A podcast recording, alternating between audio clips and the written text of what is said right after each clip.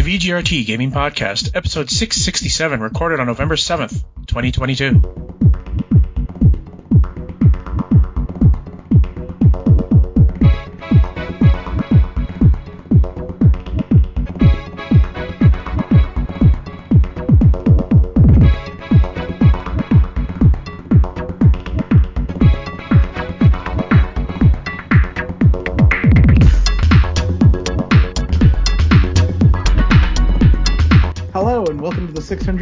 667th edition of the TD Gaming Podcast and 500th episode of Video Game Roundtable. I am TJ Denzer. I am Scott Dirk. And I am Jonah Falcon. The VGRT Gaming Podcast focuses on game news from around the industry. You know, this is going to be our third attempt at a 500th episode. Yeah. Um, the first one was just terrible. The second one with, with Jordan was fine, but half of it didn't get recorded. Well, maybe two thirds of it didn't. I mean, one third of it didn't get recorded. So what I'm going to be doing is I'm going to be appending it to the back of this episode. You'll hear what was left of that episode. And then we had to delay because everybody's doing something. As a matter of fact, um, in December, I'm going to be at PAX Unplugged. Yeah, I just got back from uh, San Francisco. I was called away on a quick trip. I didn't even barely have time to prepare before it was set. Have you ever gone to PAX Unplugged? I have not, but I hear good things. Yeah. no video games, all board games. That's why it's called Unplugged. and I do a lot of board games. I just received Autobahn, a latest board game from Kickstarter, and it's okay. I liked what I saw. It isn't going to smash the world, but I did pre-order for the full $210 the Slay the Spire board game. Now, for those who don't know what Slay the Spire is, it's a game by MegaCrit. It was published by Humble Games. It's a basically a collectible card game, you know, a roguelike card game in which, you know, you collect cards and you try to defeat all the enemies with it. so this board game is going to have 700 cards, and that's not all of it. It's going to have 400 sleeves. Uh, it's going to have 100 uh, tokens. It's all it's all over the place. It's uh, it's good. It, people are complaining about it, how expensive it was. Dude, there's 700 cards in the damn thing. I'll tell you what. Why don't you get Sentinels of the Multiverse and all 11 expansions and tell much uh, how much you had to spend on it? I guarantee it's not under 110 dollars. But I went for the ultra special version because I'm like that. Yeah. So, um, by the way, a couple of years ago, I told you about the Dark Souls board game. Did you ever get to, around to playing that? I never did. It uh it it went through its Kickstarter and I Did. know it launched, but I never got to actually get a hold of it. Scott, you're My uh, brother-in-law got it, and we played it. Yes, my brother-in-law got it, and we played it at his place, and uh, it was interesting because it, it it feels weird to play it on on a game board versus a, a video game, and so you kind of just do the grinding and uh, I don't Pattern know, it just feels memorization. kind of weird again. It yeah, I, I think it doesn't really translate quite as well. Uh, because you're just kind of fast forwarding the steps and it's just it doesn't have the same feel as when you're playing in the video game but the the figures look great you know that the details and uh that they have on there are just really really good Yeah, but the game sucks. that's what I, that's the that's what I heard from people that. Yeah, it has fi- um, miniatures, but that's how they get you with Kickstarter. They they have games with huge, beautiful kicks, uh, miniatures, and people will shell out for it because they love toys like that. Remember, Yeah. that's the entire So, I deal. mean, if you don't play the game at least you have you have the figures to look at um, I mean, that's what drove Nemesis, but unfortunately, Nemesis didn't suck, and it doesn't suck. I haven't played the the new version, which takes place on a Mars base, so we'll see. But this is the 500th episode of the Video Game Roundtable. It's been a long, long time since 2009. 13 years of this. 13 years of this. I've been doing this. I've aged over a decade. I blame everybody else.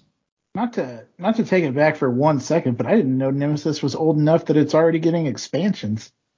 No, it's it, it had expansions. No, this is a sequel. This is a full Oh, blown a sequel. standalone. Yeah, yeah. Nemesis. I forgot what it's called, but it takes place on a Mars, in a Mars base. Lockdown. Yeah, it takes place in a. And I missed the. I would have backed it had I known it was out there because it came with a the uh, the medic for Nemesis for the original Nemesis, another character class. Instead, I bought it for fifty bucks, even though it's a ten dollar item. hmm but it's worth it. Uh, Nemesis is really cool. Um, if you ever want to play, uh, I think I talked about this before, in which you know how they have trader games, right? And most games you're assigned to be a trader. You know, you give it loyal, loyal, loyal trader, loyal, loyal and you say, oh well, you're a trader. No, this game you have to choose to be a trader. You could either at, at when when the first monster appears, everybody has to choose whether they're going to be in the co-op mode or they're going to screw somebody over, like have player one killed. and that adds a lot more more depth to it because you know it's one thing if the game tells you yeah you're a trader there's nothing you can do about it no this game says okay do you want to be a traitor? which is a lot more deep because now you're choosing to screw over your friends Mm. and here's the thing your friends may be mad at you at the end of the game but it always, they're never mad at you afterwards because it generates a great story and that game is just full of stories. The only time it sucks is if you get killed really early. It's like, oh, guess what? We rolled the dice and you died. Bye. Aw. So, anyways, um, what have you been playing, TJ? I picked up League of Legends again because uh, I was covering the game this last weekend and its final uh, tournament. You're, you're, you're, you're, you said there's not enough po- toxicity in my life. I need some toxicity. Let me play some more League of Legends. So I cracked a code recently. okay. I uh, I have long enjoyed a certain character in the game called Lilia. She's a she's a deer girl, like a centaur. Uh huh. That uh, her trick is uh, she does percentage damage to enemies, which is good for like chipping away at tanks. Yeah. And every time she hits an enemy with her abilities, she gains a speed boost that uh, up to four stacks that will decay as long if uh, if she doesn't keep doing damage with abilities. But if you keep doing a damage with abilities, she turns into just like A spirit Uh, blossom. The spirit blossom. she uh she she's like a really good get in, take your hits, take your shots, get out, run away as for, before they can make you pay for it type character. And the funnest thing about her is that she has this ultimate where if you hit them with your abilities and, and then activate it, it will put any any enemies that have been hit with your abilities recently to sleep, and then you can and then the next time you attack them you do bonus damage.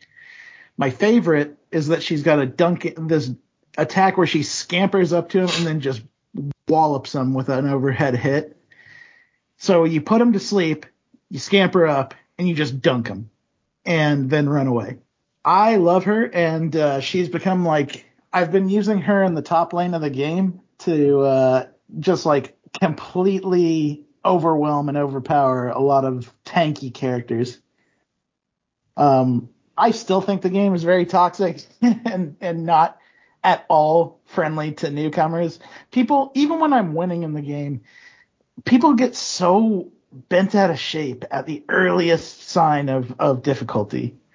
And I think that's always been an issue with League of Legends, but recently finding this sort of play style has made it a little bit funner for me because at the very least, I'm doing my job when it comes to the game. Yeah, you're putting your enemies to sleep with your dream bow. Mm-hmm. So that is what I've been playing. I've also been playing. Uh, I've also been playing a lot of Rabbids. I, uh, they they just announced the DLC for the game. Like they have a whole roadmap of DLC planned for 2023. So I'm making sure that I have my campaign ready to go for when that DLC drops. And you know they also added new DLC characters for Dead Cells too, from Yeah. other games, uh, like um, uh, like Slay the Spire. Actually, one of the, they have the uh, Ironclad in it. Um, they have who else do they have in that game? I know. uh, You see, my brain is starting to freeze. But uh, oh yeah, they have Hollow Knight in it with the new DLC. You can play as a Hollow Knight character. You know, so they have that new DLC for uh, Dead Cells. I'm gonna get back into that because I was having fun when I was playing it. I just got distracted by other things. hmm How about you, Scott? What have you been playing? I've been planning on getting Trials from Zero Platinum. I have just about four achievements left to finish up with that one. Wait, this earlier this morning you said you had six. You already got two. You said you had six Yeah, to go. Now you have two. Now you got two. okay. No, I mean, now I have four four left. I just I know. I'm just saying you do. You, got two of them. Yeah. Okay. Is uh, uh, yeah, they were easy ones to get. It just you know takes time sometimes to get some of them. right? So the uh, characters that are that are new DLC for Dead Cells is from Hotline Miami, Hotline Miami, Terraria, Shovel Knight, Slay the Spire, Katana Zero, and Risk of Rain. And it's still on Game Pass too. Anyways, uh, we're going to go on to the quick news. Um, some some interesting stuff. Uh, Gear, the Gears of War live action movie and animated series is in works at Netflix, with the potential to, for more to come.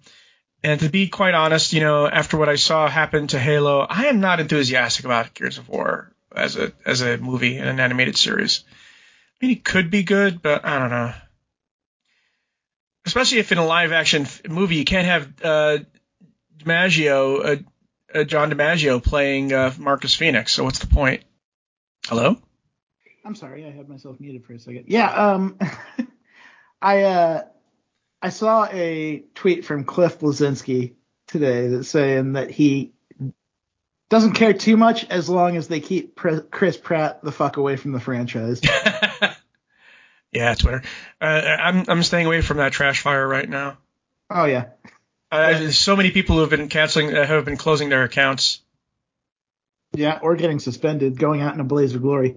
like Daniel Radcliffe. Yeah, yeah. You know, uh, say what you want about Jack, but he never uh, asked you to vote Republican or Democrat or anything like that. He never talked politics. yeah, Uh, what a mess, what a mess. Mass Effect 5 development proceeding very well as BioWare issues fresh tease. Uh, today, BioWare showed an eye-catching fresh concept, piece of concept art for the game, which depicts a the creation of a new mass relay. Uh, for those who don't know, today is November 7th, which is 7-7, which is, uh, you know, Mass Effect Day.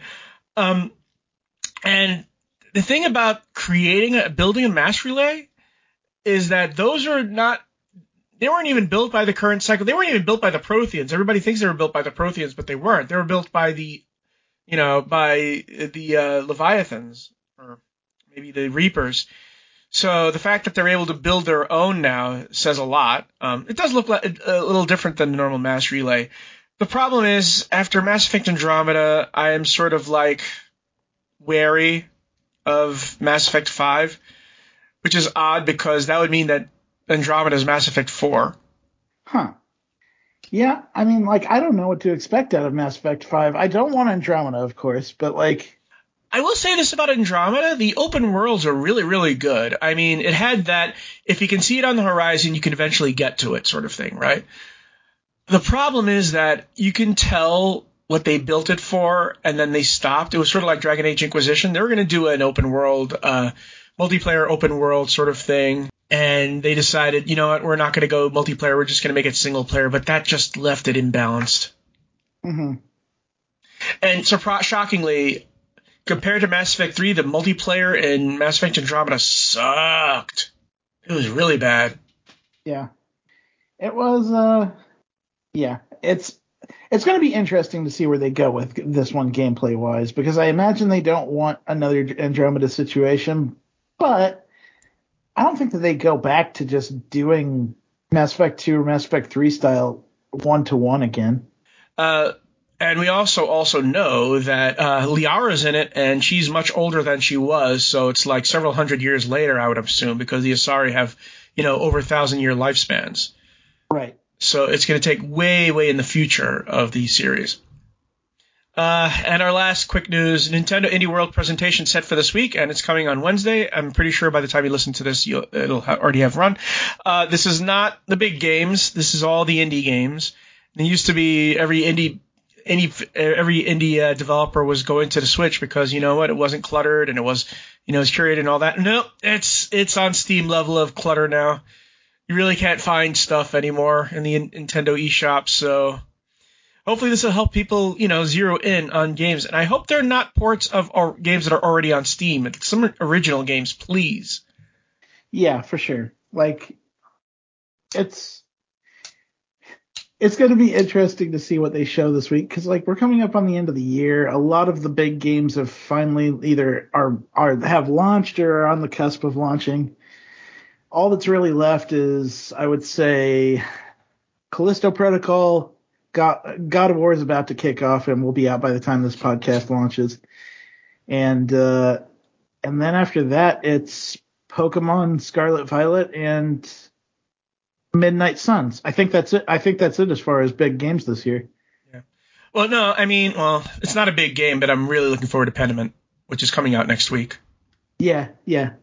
Um, as far as what we see out of this Indie World presentation, there's a couple games that I've been seeing pop up over in my usual indie travels lately.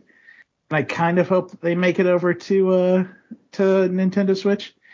Signalis is one that I've been seeing a lot of. This is a horror game that's uh it's a it's a It's on Game Pass. It's on Game Pass. Are you? Yeah. Yeah, it's on Game Pass. Uh, uh, Signalis.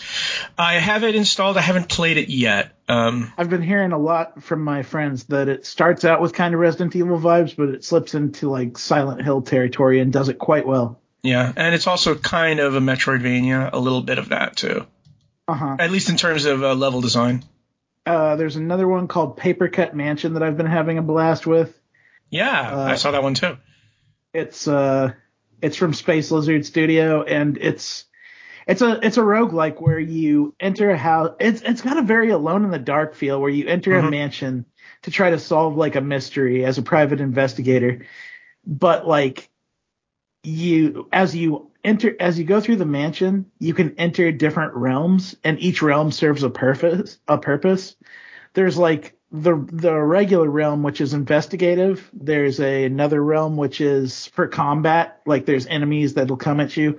And then there's another realm where it's like a different kind of investigation, but it's all cold and the longer you stay in that realm, the more it kills you. Yeah, I mean, I have the review copy. I haven't played it yet, though. Uh, another game that just came out was Ghost Song, which is basically it's uh, it's it's basically uh, a Metroid in all but name, except it's uh, it's a horror Metroid. Yeah, there's some neat games out there right now. It's going to be interesting to see what Nintendo's bringing over. Yeah, and also Ghost Song is also on Game Pass. So a lot of stuff that's coming out. I mean, just Football Manager 2023 just came out on Game Pass. Oh, uh, as for me playing, I started uh, Persona 5. I haven't continued it because I've gotten distracted, and I know that freaking thing is 120 hours. So, you know, it's it's good. It's if I'm playing it, it has to be a commitment. Yeah. Yeah, and you're right. Persona 5 will take quite a long time to finish. Yeah. Um, I also downloaded, but haven't played yet, the Phantom Abyss uh, game preview as well. Have you heard of that game? Phantom Abyss. Is that the uh It's a third person. Um, sh- uh, it's a third person uh, platformer. I want to say it also has some shooting elements. It's also first person. Too. It's just a mishmash of a lot of stuff. Oh yes, this was like the te- the Legends of the Lost Temple type thing where you uh, try to get through roguelike temples and get to the goal, and you get to see everybody else that's failing along the way. yeah. Yeah, uh, you have these like, glowing little images of people, you know, and also what's nice is that they actually show they have little dots that show you how they jumped. hmm the little trails of how they did it. It's still in early access though, so I'm not I'm not compelled to play it right now. Yeah.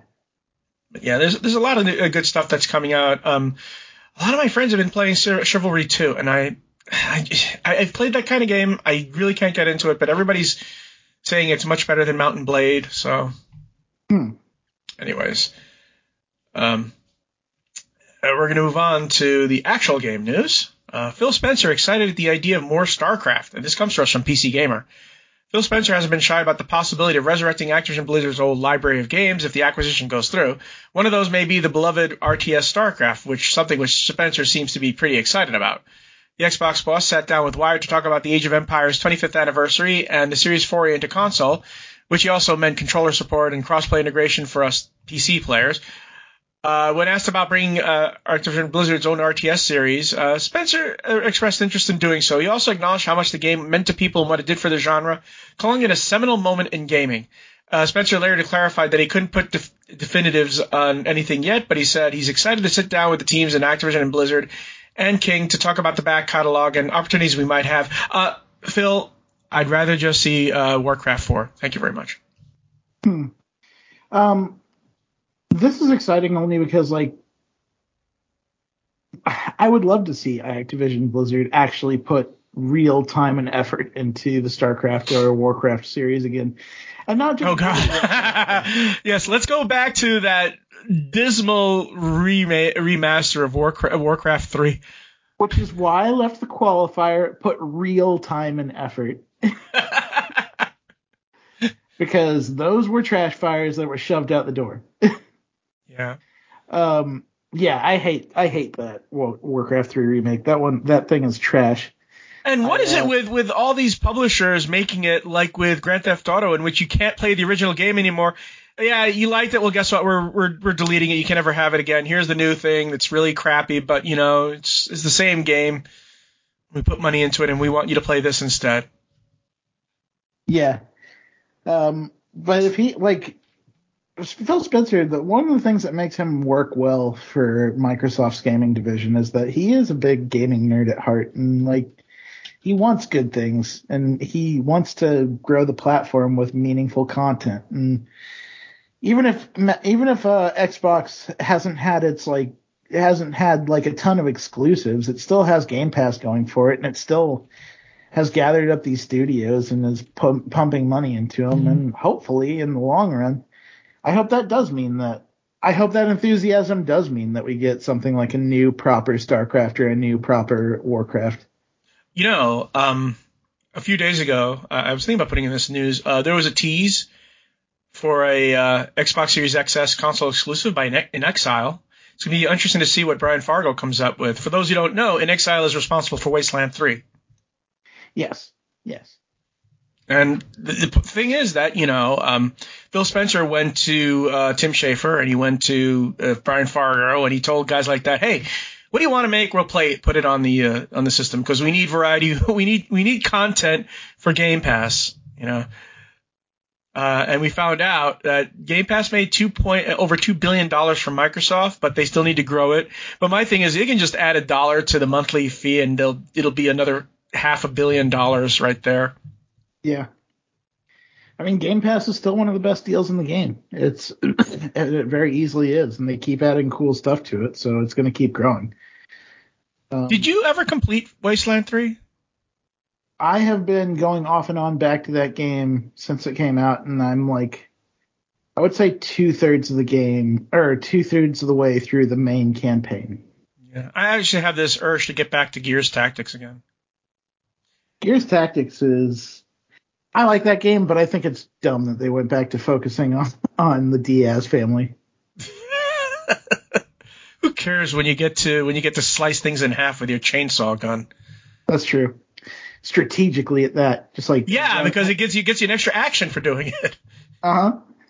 But more StarCraft, more Warcraft, yes, please. As long as it's not another Reforged, yes if it's reforged, maybe shelve it until you have an actual team that cares. I, I just want Warcraft 4, damn it. You know, the one thing I'm wondering is what is Microsoft going to do with World of Warcraft? I mean, they're not gonna they're not gonna futz with it, but I wonder what synergy they're gonna get with World of Warcraft. Hmm. If they made it part of uh, Game Pass, that would be uh, that would be quite a play. Uh, it won't be a part of Game Pass. You know what? What will happen though? You get tons of perks like what they did. Wait, that's right. With Game Pass, uh, they gave uh, League of Legends. They gave everybody every character if you with Game Pass. You know, and they did the same thing with the other grindathon games. You know, like if you had Game Pass and you had League of Legends, well, guess what? You have every single character in your head. No questions asked. They're yours. Boom. Nice. Um, but I think I would love to see what kind of perks they they have for World of Warcraft. And also, you know, maybe World of Warcraft for console for Xbox Series XS. Yeah, that'd be neat. I mean, they work with keyboards. and also, it would be a good counter to PlayStation and PC's Final Fantasy 14. Uh, I never really enjoyed that. Uh, I know there's a lot of people who re- I know there's a lot of people who are really into Final Fantasy 14. I never got into it. It's just not my deal. Actually, I've, I've been out of MMOs for a long while now in general. Yeah. Even free to play MMOs, I'm just not playing them. I mean, if I was to go back to an MMO, I might go back to LOTRO, you know, Lord of the Rings Online. But I haven't, I haven't had a, or Star Wars: The Old Republic. But I just haven't had the massive urge to do it. Anyways, we're gonna move on to the next item. Take it away, TJ. All right. Sony's PSVR 2 gets a high price and a close release date from Forbes. PSVR 2 will arrive on February 22nd, 2023, according to a new announcement from Sony, and it will cost $550, $50 more than the highest priced model of the PS5, at least in the US. the original PSVR launched at, at 400 back in $400 back in 2016 and even the and even accounting for the for somewhat severe inflation that doesn't make up the full gap of the price increase. Though PSVR did not come with controllers at the time. The PSVR 2 bundle includes the headset, its Sense controllers, and stereo headphones. And yes, PSVR 2 plugs into your PS5 with a cord. That means more power, but also not a cable-free experience like the Meta. You know what? Actually, I do the PC link with the Meta as well uh, with the with the Quest 2. So yes, there is a cable-free experience with the Meta Quest 2, but I, if I if I want to play a PC game, I'm not going to do an AirLink. I'm just going to hook it up with my uh, USB 3.0 cable. Yeah, and to be fair to the PSVR 2, that one cable is so much better than the giant like external hard drive and multiple cables and camera you had to you had to have to set up the P, the original PSVR. VR. I would 100% go all in on PSVR's two single cable over that bullshit older setup. Um, PSVR 2 at $550 is miles cheaper than the MetaQuest Pro that Mark Zuckerberg just announced at $1,500. You know, here's the thing about the Meta- MetaQuest Pro. It's not for fucking gamers anyway. I don't know what he's thinking with that.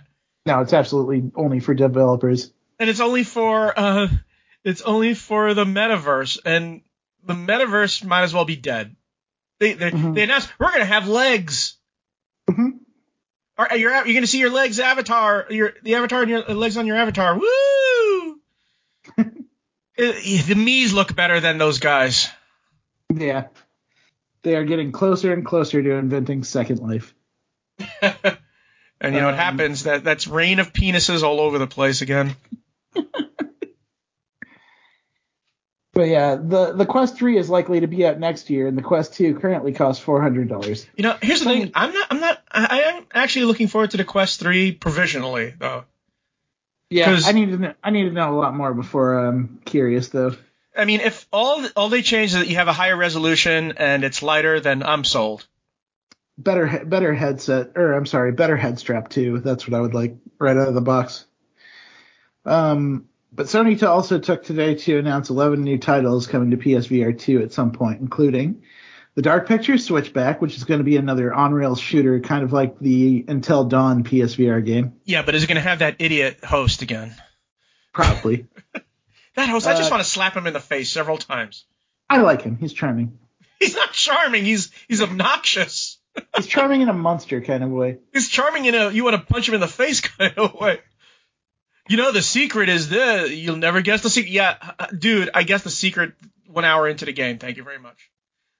We're going to have Crossfire Sierra Squad, The Light Brigade, Cities VR Enhanced Edition. Which that one is going to be recommend. that. Yeah, that one is that one is the is the one that Cosmonious High, which I also highly recommend for any for any uh, kids that want to get into VR. That game is very fun. Hello Neighbor, Search and Rescue, Jurassic World Aftermath Collection, Pistol Whip, Zenith the Last City, which is an MMO, and I've heard good things about it, After the Fall, and Tentacular. That's a pretty good starting lineup, but it doesn't have like that. My only, my main issue with the PSVR 2's big price is that it doesn't have that killer app. And I don't know what it would be. Well, here's I, the thing. For certain people, Cities VR is the killer app. I mean, but that's for that's that's a niche audience. But the people who enjoy cities Love, love, love, love, love VR. Uh, Cities VR. Yeah, and I would absolutely recommend it. I think it'll be really fun to play. But, uh, yeah, but it's also a city sim game, and that's that's a niche audience there.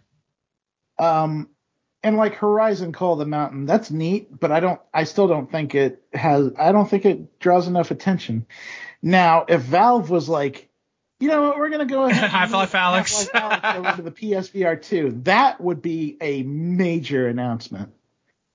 Yeah, they might do that. I mean, So- Sony and, and Sony and Steam have a cozy relationship. Why not? Yeah. We'll see what happens. I uh I I'm still not like down on the PSVR 2. I I know that's a hefty price tag, but I don't know. Like there are things that suck about it. I admit that. Scott, you were going to say something? I thought I heard Scott chiming in, but I guess not. Oh. Continue. But I really hope that like I really hope that they get a, a good catalog of games put together for this. Uh I would like to see Moss 2 come to PSVR 2. I would like to see uh, Half-Life Alyx come to PSVR 2.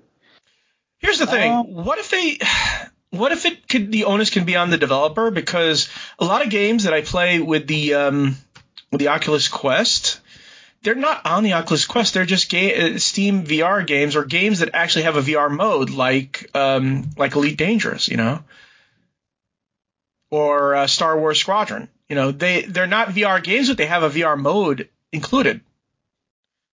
Ooh, I'm gonna play some Star Wars Squadron again soon. That was the Mhm. shit with with VR.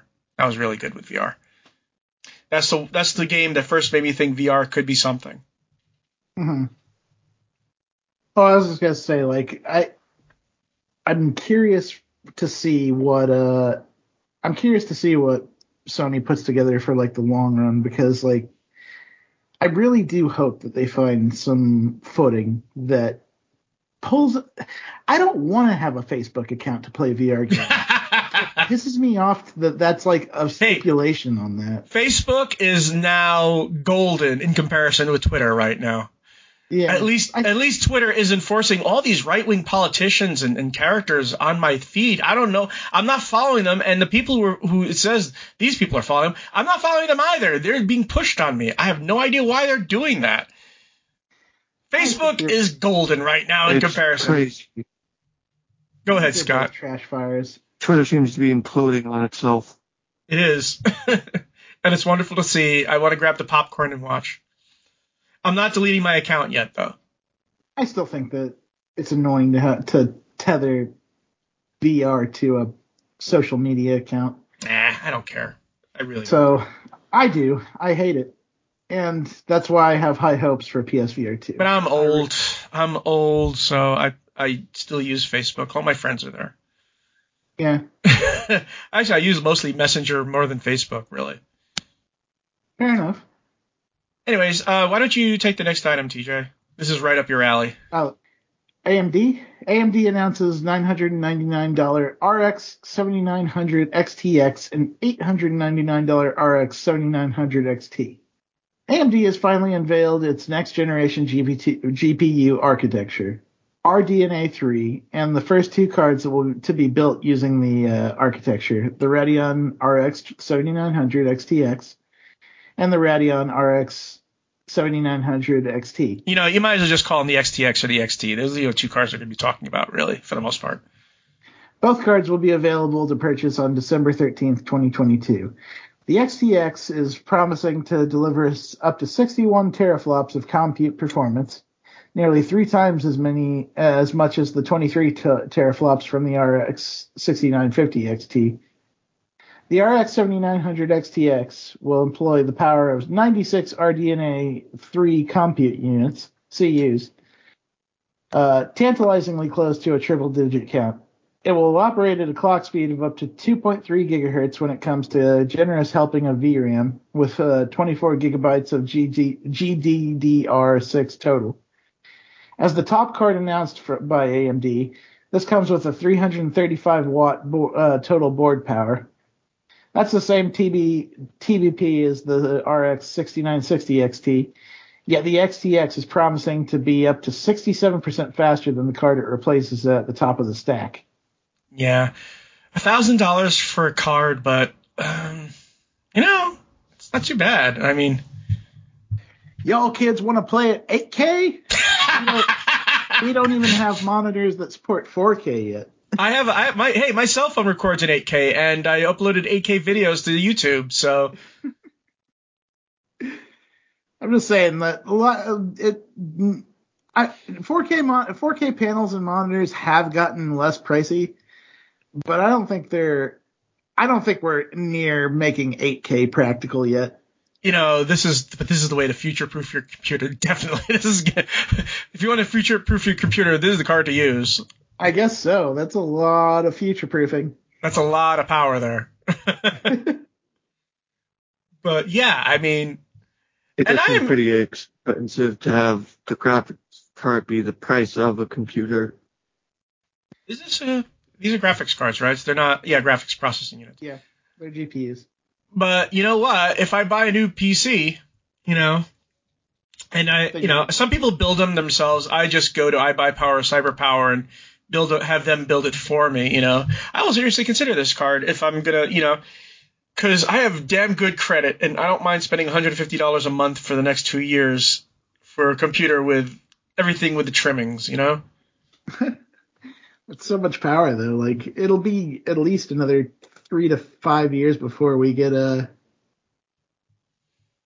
before we get to where like things will actually utilize that that power effectively. Well, there is one thing that we have to consider, well, that I consider, that not, not a lot of gamers do, and that is video production.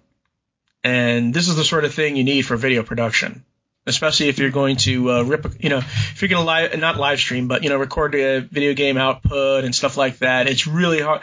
It's annoying as hell to have that tearing, you know, when things uh, spin fast or stuff like that. This will prevent that, you know. Because if I'm going to do a 2K vi- uh, video, you know, 440p, 1440p, you know, this is going to make sure that it looks buttery smooth. Yeah, for sure. I mean, like you said, it is future proofing. It's future proofing to like an almost decade long degree. Yeah. By the way, speaking of which, I forgot to mention the game that I was playing. I was actually playing, and that is Scorn. Because I was recording this for my cable access show, and there was tearing, even though it was only at 40, 1440p, and my, my computer should be enabling it, but um, Scorn takes up a lot of graphic space on it. And it is just really creepy. Have you have you played Scorn or seen gameplay of Scorn? Uh, I have seen the gameplay. It is definitely a goopy game. it's H.R. Uh, Giger's wet dream, really. Although I think everything he did was his wet dream. Mhm. But yeah, it's really it, it. A a lot of people were not expecting it to be a uh, H.R. Giger version of Myst more than it was. The, the original trailers made it look like it was going to be a shooter, albeit a slow paced one. No, it's not a shooter at all. I mean, there's a part in which you get a gun and you shoot at things, but no, this even has slide puzzle, you know, uh, traffic uh, puzzles in it. So it's a good game, and uh, grat- gratefully, people are not feeling betrayed by its gameplay. Like we thought this was going to be a shooter, man. This is so slow and boring. No, I mean people are really getting into the atmosphere, and that's what this game drips and oozes is atmosphere. It is an extremely quiet game. It is an unnervingly quiet game. You may hear your footsteps. You may hear something. For the most part, it's a very quiet game, and a realistically quiet game. Not a there's dead air, you know, thing, but it's like it's like so quiet it makes you nervous because you think what's going to happen. It's too quiet. Anyways, Hmm. I will. Scott, take the next item. Okay. The next item. Hyped mystery. There. Uh, it's, Hyped mystery. okay, Hyped Mystery Square. Yeah, Hyped Mystery Square Enix game turns out to be NFT junk. This is from Kotaku. While several big gaming companies have flirted with the idea of non-fungible tokens, none has embraced the crypto scam with as much blind confidence as Square Enix. Now the Final Fantasy maker has finally revealed its first NFT stunt, Symbiogenesis. crushing fan hopes that had previously leaked name was actually for a long-awaited resurrection of the cult hit horror RPG Parasite Eve. NFT collectible art project Symbiogenesis, Symbiogenesis uh, Untangle of the, the story Spring 2023. Square Enix tweeted on Thursday a short teaser revealed the logo art alongside some unbeat, upbeat electronic jazz announced at the Web3 Conclave event at India's, India's Game Developers Conference. Symbiogenesis will, will be hosted on the Ethereum blockchain and eventually tell a story about characters whose art players can own as NFTs. While the beloved JRPG publisher's crypto ambitions are nothing new, the company announced a Cloud Strife NFT as uh, an expensive collectible add-on earlier this year that thing was expensive, like three hundred dollars. the Symbiogenesis reveal is hitting some fans especially hard because they thought the name hinted at the return of Parasite Eve. The RPG thriller literally revolves around the symbiosis of a parasite and its host. And despite a brilliant PS1 game, decent sequel, to the series have been dormant since the third birthday on PSP. Now, I had uh, played the, the original game Parasite Eve, and I always thought it was a really cool, you know, sci-fi opera kind of game. And uh, it's a real shame that it's uh, NFT instead. And I remember hearing about that leak, and I didn't think there was enough to go on that it was uh, definitely going to be a game. But this is really just the worst that you know to, to be expected. Yeah, Parasite Eve was basically Resident Evil. Uh, what did you say, uh, yeah. TJ? Disappointing beyond disappointing. Parasite Eve is one of my favorite SquareSoft RPGs. Yeah, it's very it's very much a, a Resident Evil type game. It's so ridiculous, ridiculously weird and up its own ass with pseudoscience, but like just like works. Resident Evil. and, but it works, and like the the sheer Parasite Eve, Parasite Eve one and Parasite Eve two are freaking awesome, and then there's the third birthday, which was a game released on PSP, PSP which yeah. is a complete pile of shit. uh, they turned they turned Aya the the main character and to like she she was like she was a cop that was like making sense of the situation and lear- and coming to terms with a sudden mutation of her own powers and uh, and then she became like a special force agent that dealt with supernatural enemy enemies, and then and third birthday they fucked all that up by making her like an amnesiac that can't do anything for herself. Yeah, and it was just stupid. Like it would be like if they, it would be like if they made uh if they made if they took Bayonetta and made her super straight and way less campy for, here's the thing for uh, to put this in perspective, uh, when Parasite Eve first came out, uh, Resident Evil 2 had come out, and Final Fantasy 7 had just come out. Mm-hmm. So, um, yeah, I mean, of all, Parasite Eve is definitely a, a slumbering IP. I mean, there's so much you could do with that. I mean, bring it, uh, you know, not even make a remaster, just make it an all new game with today's graphics we were talking about Scorn. You could do something like a fast-paced Scorn with that game. I wouldn't even just mind having a re- like a like an HD remaster where they polish up the textures and just re. Uh, I know, I know, but I'm just saying, you know what? And, I'm tired of remasters. Just do a new game. Instead of a remaster, do a reboot. Well, and that's the thing is that Square Enix has been on this like two paths thing where like they on one side of the table uh, they're, they're like on 3 been, they're like three different companies in one right now on one side they're doing like Final Fantasy 16 and maintaining Final Fantasy 14 and those are their cash cows. Yeah, well, here's the thing. No, no, no, no, no. Stop, stop. Hold up, hold up. I know. I'm up. just gonna say the MMOs are a completely different division that have nothing to do with Square Enix. It's a different company. That's a it's a different publisher, really, just using uh, Square Enix's IP. But they are by Square Enix. Final no, they're they're they're they're 14 are. They're by Square Enix, but they're not hosting. They're not have any. They don't have anything to do with the servers or maintaining the games and stuff like that. That's an entire different company that has nothing to do with with uh, Square uh, Resident Square Enix. All they do is they pay the company to keep things you know going, and they just ignore it. Yeah, but Naoki Yoshida and a bunch of the Final Fantasy team are still working on it. Yeah, but the Final Fantasy team has nothing to do with Square Enix now. Mm, I don't know about that. In any case, the you have that division, Final Fantasy 15, 16, and 14, which are their cash cows. Then you have like the the retro side of of Square Enix, where they're doing like Dragon Quest 2D HD remakes and front and and they're publishing front mission re- remasters and Resident Evil doing, 4 and all that stuff. Oh wait, that's, That's Capcom. and, they're, and they're putting out things like uh like oh there was They're doing some really lazy ports though. No, I'm There's some about really the, lazy- I'm talking about there's- the Wells done stuff. I'm talking about stuff like I'm talking about stuff like the Dragon Quest III HD remake. I'm talking about Project Octopath and the and its sequel.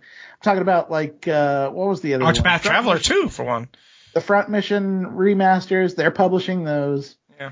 And and so they have like a really robust retro division right now. And then you have this NFT thing, which is like a bastard out of nowhere child that nobody likes. Which is which is which is worse then? The Konami obsession with pachinko machines or the or the Square Enix? Oh, I don't even have to answer. It's definitely worse as the NFT thing. At least the pachinko games you're having fun. And you might get a you might get a reward too. It's gambling, so And we're now at the point where we see things like symbiogenesis, which is like that's a that's a that's that's a, that's a Parasite Eve name. Yeah, that's you could you could easily. cellular division term. I mean, you could that you could type of term that would be a yeah. I was, I was about to say you know Parasite Eve four parasymbiosis. And then you tell me it's an NFT collectible art project. Just stab me in the heart. Well, you could always have Cloud Strife NFT. Uh, Maybe hope, they'll have a Parasite Eve NFT. Maybe that's it.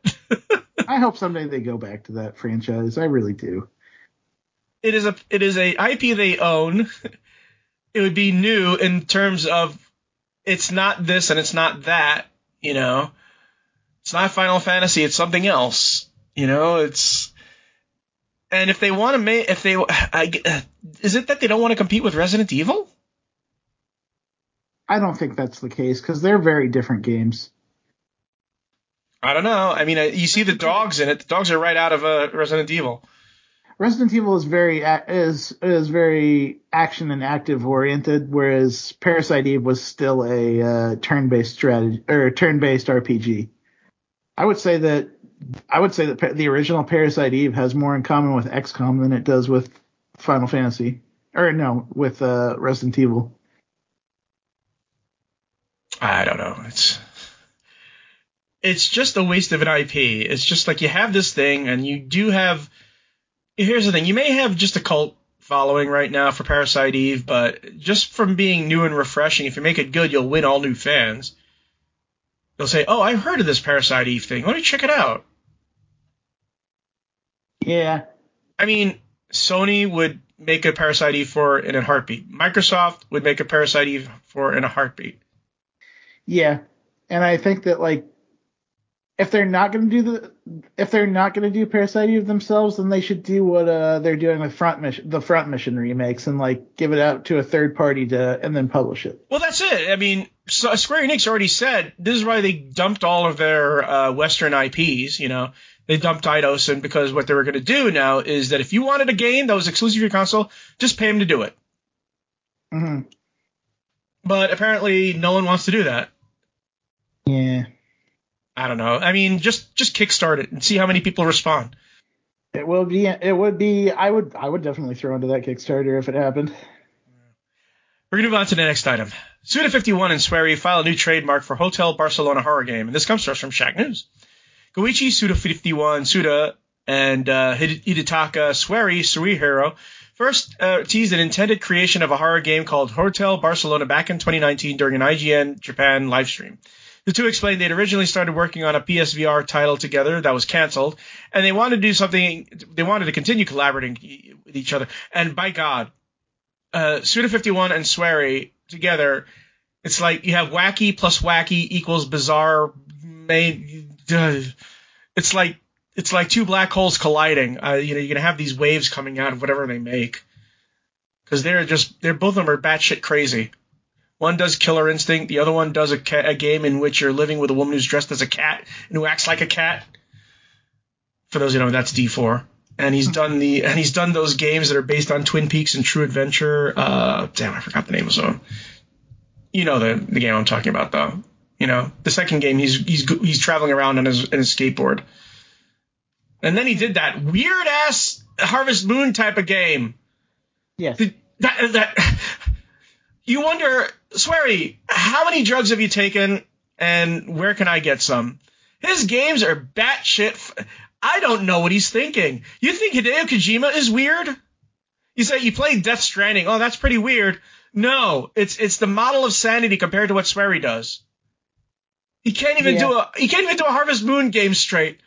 No, he has to have talking cats and dogs and cows and Anyway, one of the inspirations cited for Hotel Barcelona at the time was the PS2 horror title Siren with the game's director Kishiro Toyama, who also was rumored to be working on the project. The duo also indicated they would potentially want to Devolver Digital as the game's production. Yeah, this is totally Devolver Digital shit.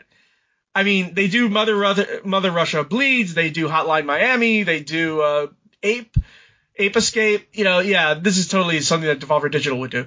Uh, following the tease, things went quiet on the Hotel Barcelona front until January of 2020 when Suda51 tweeted a Hotel Barcelona 2021 message in response to Devolver Digital that had some speculating over whether the game might see a release in 2021. As reported by outlets like VGC, Suda51's White Owl Studio registered trademark applications for Hotel Barcelona as well as Death Game Hotel back in March of this year, with international trademark applications for both titles registered in October 27th. Both trademark filings reference computer game software and computer hardware as well as virtual reality headsets, which suggests that Hotel Barcelona could possibly see a VR release. And there's a game for the PSVR 2 right there if you want it. now, TJ, tell me your impression of Suda51 and Swery. They are both two of the funnest people that I've ever interviewed in my gaming journalism career, and uh, I uh, I like the idea of them working together because their games are always so weird and out of the ordinary. They did one. Oh, here's the thing. They did one game together, and it was not strange at all. It was like very, very normal. Which one was that? Um, I'm trying to remember now. It was. Oh God! It was um. It was a game, and I have to look at their. Uh, I have to look at Suda 51's uh, uh game holography because um, it was not strange at all. Trying to see if I can track it down really quick because I have I have seen them work together before, but like I didn't remember what it was what it was on. Any Oh, case, Shadows of the Damned. That was just basically a normal game. Shadows of the Damned was okay. Killer Seven is pre- is maybe one of my favorites of. uh I think that's Swery. Oh, I'm sorry. No, it was uh, it was Suda 51 and Shinji Mikami who did that game, not with Swery.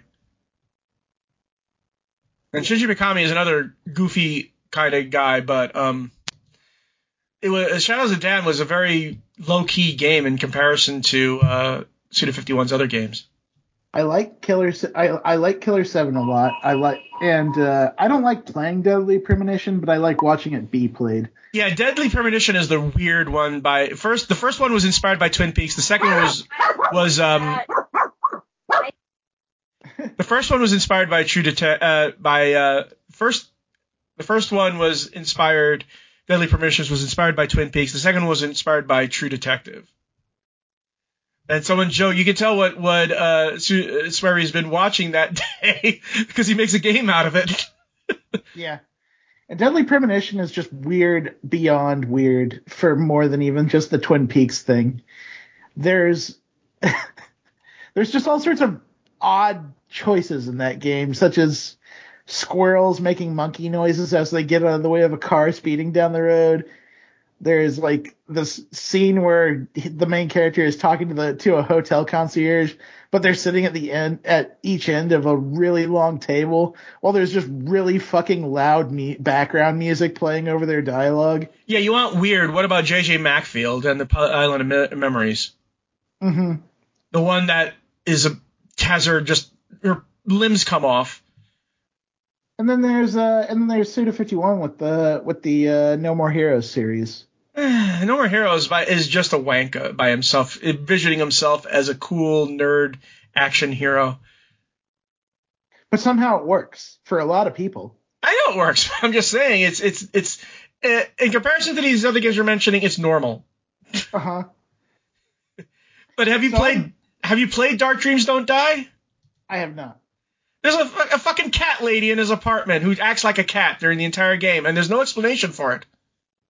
That's funny. It was one of the games that actually made use of the Kinect. Um, you didn't need to, but it worked with the Kinect. It was just, and there was just the one. You can tell a game failed because it was a it was a um, it was an episodic game that only had one episode, or actually two episodes, but they were together. Yeah. Well, I really want to see how this uh, Hotel Barcelona game ends up because, like, if they if they don't have any, because in the past for a lot of things when they've done like high profile projects, they've had a publisher holding the reins. So if they're the publisher, they're holding the reins. Uh-huh. I want to see what Suda and, and uh, Swery Unleashed looks like. Here's the thing. You know what? I'm expecting this to be Suda 51 and Swery's version of Silent Hill. That would be very interesting. Or because it's going to be they they saw PT and they said, you know, we can do it better. we can do it weirder. Even if it's just like a even if it's just like a weirder, more unhinged Killer Seven, I'm down for it. I I don't think it'll be any. I think it'll be an original IP though. I mean, if you're saying gameplay like, I guess. Yeah, that's what I think. Okay. I don't know. It's all I can now think of is them uh, perverting the Eagles Hotel California to the Hotel Barcelona. Welcome Yeah. to the Hotel Barcelona. Anyways, we're gonna move on to the next item. Go ahead, TJ. All right. Pokemon Scarlet and Violet linking with Pokemon Go confirmed for 2023 from Shack News. The Pokemon Company and Nintendo have just confirmed that Pokemon Scarlet and Pokemon Violet is getting account, uh, account linking for with Pokemon Go, and it'll be coming in 2023. The Pokemon Company announced this information via the lo- the official Pokemon Twitter on November 7th, 2022. According to the announcement, players can can look forward to linking their Pokemon Scarlet and Violet games with their Pokemon Go accounts if they have one. The launch of the service has no date at the moment. We only know it will be coming in 2023. However, if it's like previous Pokemon Go and game and Go linking, that means we'll likely be able to share some Pokemon between our rosters in the two apps. There will likely also be promotions uh, with exclusive Pokemon that will only be available if Scarlet and Violet are linked with Go. If you have if you have an account in Go, then be sure to stay tuned uh, to how to link it to Scarlet and Violet when the feature becomes available in 2023. They also just announced today a uh, a that they're already plotting out a promotion in which this like they revealed a Pokemon. It's called like Gimmighoul, and it's like a it's a ghost Pokemon inside of a treasure chest, like a mimic. And uh, it looks like there's going to be a variant in Pokemon Go that you can only bring to Pokemon Scarlet and Violet if you link your account. I ha- I haven't played Go in a very long time, um, and I'm I was uh, like a couple of months ago. I was surprised that it's Pokemon Go is still going. Pokemon and Scarlet and Violet is probably the most excited I've been for a Pokemon game in years, just because they're I, I'm doing not. I don't they're care. doing They're they're that's how they get you. Oh, this time it's gonna be different. No, it's not. No, like they're actually doing things that are different that appeal to me. The idea of taking that adventure in co-op sounds fun. The idea of being able to like share with my buddies in real time sounds fun. And like some of the stuff they're doing is like they're finally pulling ideas from other people from other RPGs where they've worked. Like Pokemon Picnics is basically Final Fantasy 15 cooking, and I'm I'm interested in that. I like that you're going to be able to like cook meals for your Pokemon that give the, or, well, for you and your Pokemon that do things like give you special type advantages in battle or allow you to get more experience or even like discover more rare things like commodities and or materials and stuff. I like that stuff. I really like the they've been like taking this generation of Pokemon and trying a whole bunch of different new things with it. And uh and hey, if people are still playing Go and it gives them a reason to do more promotions with that, that's dope too. Because I think that that's really cool how they've always kind of cross promoted on those things. You know that Cooking Mama Cuisine came out for Apple Arcade only. That's weird. No, I didn't. I mean, it's Cooking Mama has declined in quality, but it's like why why did this game only come out on the Apple Arcade and not on a Nintendo title? It's just weird. Like, you know what's kind of always been annoying about Pokemon? Just like grinding Pokemon, the Pokemon Company. Yeah, I agree. Nintendo, No, yeah, Nintendo and the Pokemon Company are the most most annoying things about Pokemon. Oh, I was gonna say grinding by yourself for long periods of time and trying to build your team up to a reasonable level. Oh no no no! The worst part is is, is are the stupid random encounters. It's like I, okay, I got I got a Zubat already. Stop it! I don't need any more Zubats. I That's don't the other keep- thing. They're they're Stop attacking me. Era, that's the other thing. They're moving into this era where you now see the Pokemon on the world map and like you only battle them if you run into them. Yeah, but sometimes they're blocking your way. So Right. But it's still better than having like a billion like 99% random encounter right in the in those old caves. every every every step you take, it's like, oh please no Zubat. Yeah. I like I, I love like how they've listened to feedback and actually implemented it in the in the recent games. And the idea of being able to do that grind where the the pain point of grinding up my Pokemon team with other people sounds more appealing. I like I I really like even if it was just co-op was the new thing here, I would be in. Cuz the idea of the idea of taking that adventure with other players is really fun to me. I the, the, the words fun and Pokemon no longer have an association with me anymore. I I've been I've been fooled too too much. Those games are just built for generations. The new level, uh, new kids come play Pokemon, and they know that in a few years there'll be more new kids who've never played Pokemon before to play Pokemon. I, just hate having to play the same game. And I'm sorry, having co-op, who cares? And maybe Also, you Don't care. even, you don't have to take the same path anymore. You can take on the gems in whatever order you want. I have divorced myself from Pokemon forever. No I'm more, just saying they're, no they're more making Pokemon. a lot of cool and interesting decisions with I'm, this one. I'm, I'm glad you approve. I might play Pokemon Go, but I'm not going to play any more Pokemon RPGs. It's just not going to happen. Fair enough. he knows. I, I'm not the only person who feels this way. Uh, look for our show notes at gamingpodcast.net along with the industry news and our gaming history articles. We enjoy feedback, so leave us comments on our blog at gamingpodcast.net. Also, hit us up at facebook.com slash gamingpodcast. Subscribe to us on iTunes. Leave us some iTunes comments. You can find me on Twitter. Well, you can, for now, find me on Twitter at Jonah Falcon. Just don't, don't, don't, don't think I'm going to see anything you, you post to me that much anymore. I am also there still at Johnny Chugs. You can find me at Charge More. And uh, you know? It's it's easier to find me on Facebook because at least Facebook gives uh, uh, at least Facebook provides a function for me. Twitter does not provide a function for me anymore. it doesn't.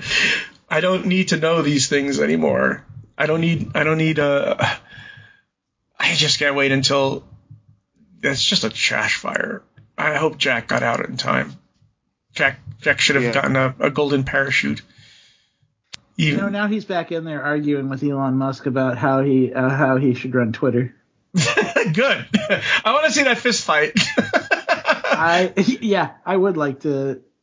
I would like to see them throw down.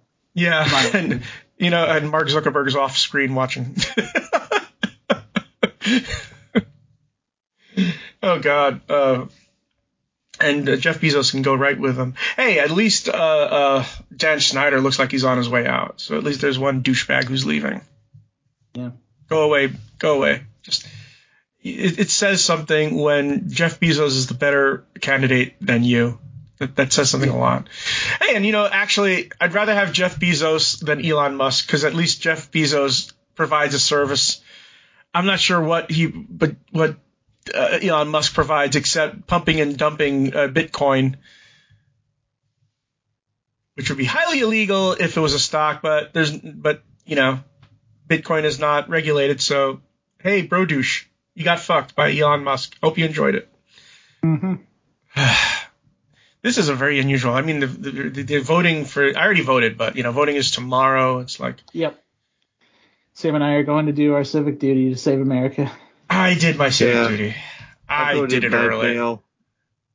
I didn't do. I, I just went to early voting. Uh, for early voting uh, uh, booths. You know, there was the weirdest uh, proposal on the New York ballot, number two, which I couldn't say no hard enough for, and that is uh, candidates must show as some weird shit. Show their uh, uh, what they intend and what their feelings are, stuff like that. I'm saying what? A, they're gonna lie, and B, that is not that's that's so unconstitutional. It's not even funny. Who who thought up of this this proposal? It's it's gonna fail, and even if it passes, which I doubt it will, it's gonna be thrown. It's gonna be tossed out in the Constitution because it's unconstitutional. It's just freaking weird.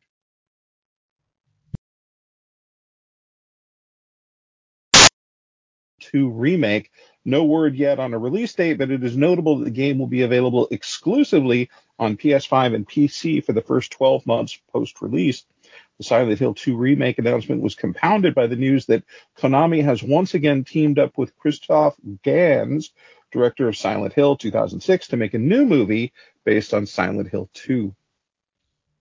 The presentation also shared that Konami is working on two totally new Silent Hill experiences. Silent Hill Ascension seems like an interactive multiplayer visual novel like game in which fans get to decide what happens and who lives and who dies with no reset button. I'm not exactly sure what that means, but it sounds like Konami managed to make Until Dawn a multiplayer game. Much less was said about the second game, Silent Hill Townfall, but it's being developed in collaboration with No Code Studio and Annapurna Interactive. To, clo- uh, to close out the presentation, we got a short glimpse at a completely new Silent Hill game that's not a remake or a movie or an interactive choose your own adventure thing. Silent Hill F seemingly takes place in Japan and therefore far away from the titular Foggy Town. Yeah, I'm gonna say right now that. By the way, um, No Code Studio it also developed Stray. Oh, okay. Um, I'm sure people are very excited to uh, see a new uh, Silent Hill game being made after so It is- much ha- time. have either of you seen the tra- the teaser for Silent Hill F? Not yet. It's creepy. It is very Junji Ito esque, That's good. or bad, Well, I- depending I, on. have, your- I have a confession to make. Uh, I I am a long-time PlayStation owner. I, I have had the PlayStation 1 since 9 9 1995. Uh-huh. I have never played a Silent Hill game. Wow. Not n- not once, not ever played. I think I had a demo disc that had Silent Hill 1 on it, like in 1996 or 1997, something like that. Um, but never never played the game. Same, same here, Jordan. I haven't played it. I've heard of it, of course. Uh, I've seen the movie, but I've never played the game because I'm not into horror games. But I, I have uh, seen what the game is, and other people have enjoyed it.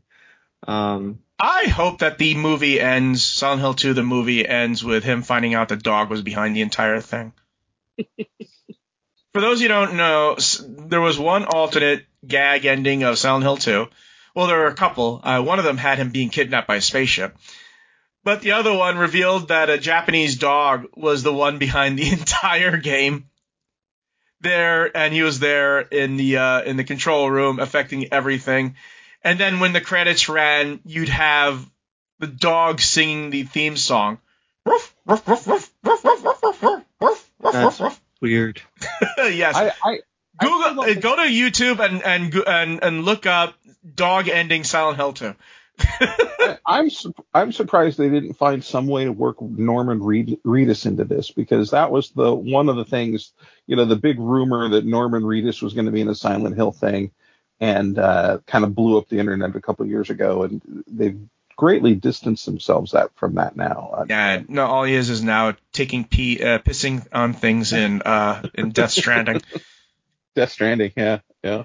So Bloober Team, uh, they are huge, huge, huge Silent, uh, Silent Hill fans. So much so that the Medium might as well be called Silent Hill because it is exactly like Silent Hill. You have the uh, this world and the other world, and you have all the you have the third person camera and that sort of stuff. So it's it's going to be sort of like a uh, like a fan made game basically. Yeah, yeah, yeah. And I don't know if any of you know about the history of Silent Hill 1 and 2 and 3, but um, Konami lost all the original code for it. So when oh, I didn't, I didn't know that. yeah, so when Silent Hill 1 and 2 were first remastered, the developers had to do it from scratch and they did a really bad job and controversially used new voice actors. So Oh wow. the Silent, the new Silent Hill games are not trying to remake it, remaster. They're trying to do the same thing that's Resident Evil did with it. You know, just completely do it from the ground up with with modern graphics and modern stuff like that.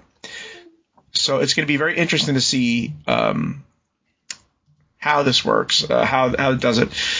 Um, and you can bet your bottom dollar that the entire reason why Konami decided to do this was because the Resident Evil games have been getting, the remasters have been getting uh, a lot of praise and a lot of love from it.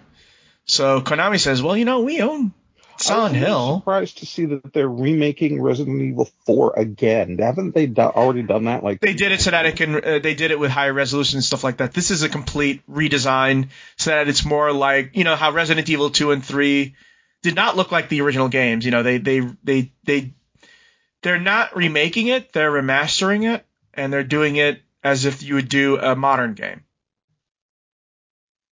So it, the, the stuff that I've seen from, uh, uh, from, from Resident Evil 4 remastered looks very little like, uh, the original Resident Evil 4.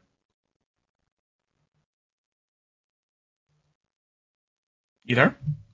yeah, I'm here. Oh, okay. Yeah. Sorry. So yeah, um, it's going to be different. It's going to be a lot different. Uh, I've played Resident Evil 4. I didn't really like it that much, oh, solely because I did not like the controls. So we're going to see how they improve the controls for Resident Evil 4. Yeah, we'll see. Uh, it, it, it could be interesting. Uh, the last one I played was Village, and that was interesting. Yeah. Uh, so also, uh, Annapurna Interactive. Uh, it means one. It means two things. One, it's going to be heavy on story. It's going to hire a lot of name actors, and it's going to have almost no gameplay. uh, but it, that's not necessarily bad because I loved, loved, loved the Artful Escape. Um, I liked their other games, but not as much. I did not like 12 Minutes at all, which surprised me because I was really interested in that game. But um, I didn't. I wasn't able to complete it, and not able to 100% it, of course, if I didn't complete it. But um, I'm glad I didn't because it turns out that uh, the man and wife in the game are brother and sister. so it's like, that's the big reveal. Yeah, it's incest. it's sibling incest. I, I did uh, enjoy the heck out of Stray, which they also had a hand in. I never played Outer Wilds. That was one of the ones. That Oh, I played that. Kind of on my radar, but I never played it.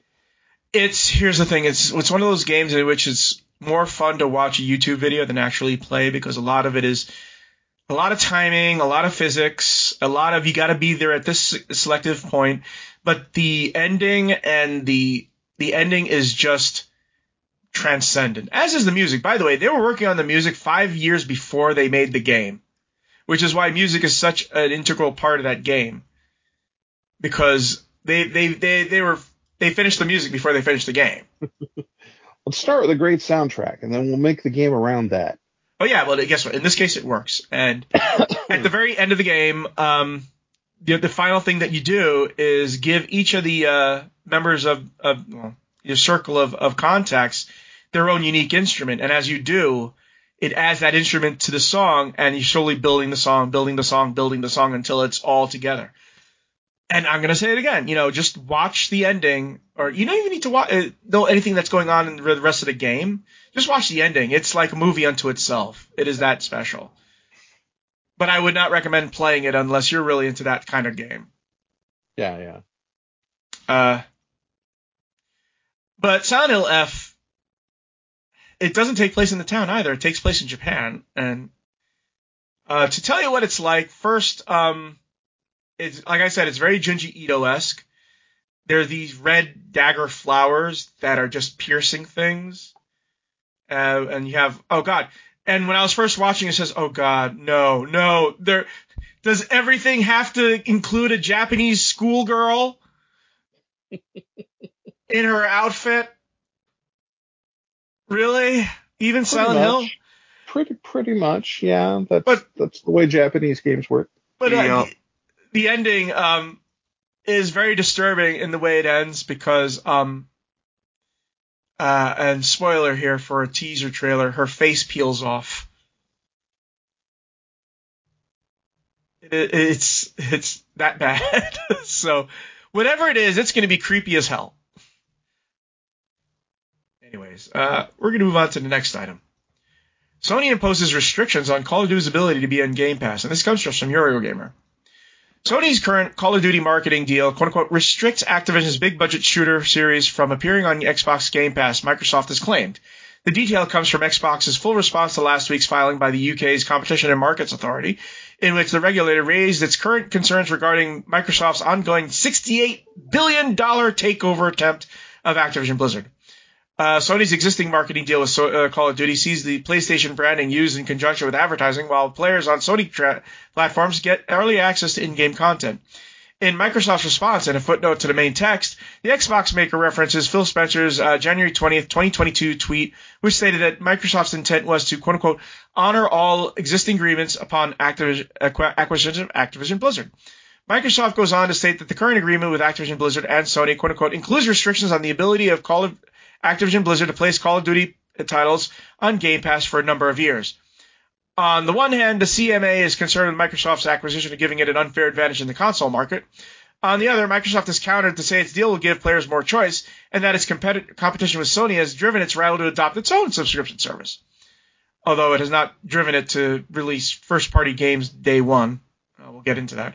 Regulatory inspection of Microsoft's Activision Blizzard takeover is surfacing some interesting details such as the fact that Game Pass earned $2.9 billion in the last financial year.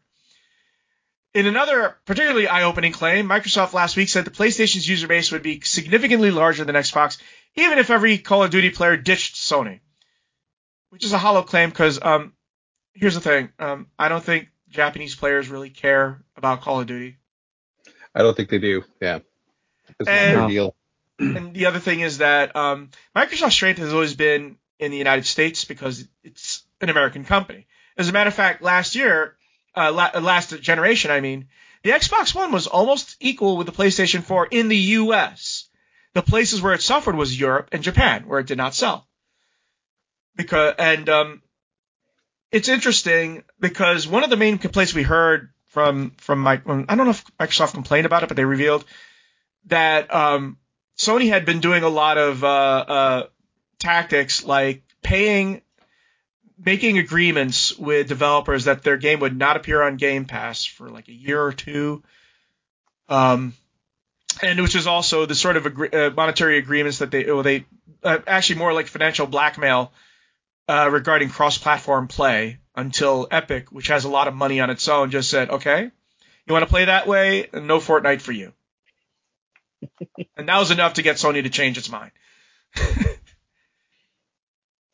The uh, the other interesting aspect to this too is um, Microsoft had actually approached Sony about putting Game Pass on the PlayStation. Oh, that was that. That's old news though. They want to And- put it on and- Nintendo and- too. yeah, and well, but because yeah, the you know Microsoft has said now from the beginning of this generation is that it's not about the hardware anymore; it's about the service. So the more the more devices they can get playing their service, the better it is for them. And uh, my uh, Sony, of course, turned them down.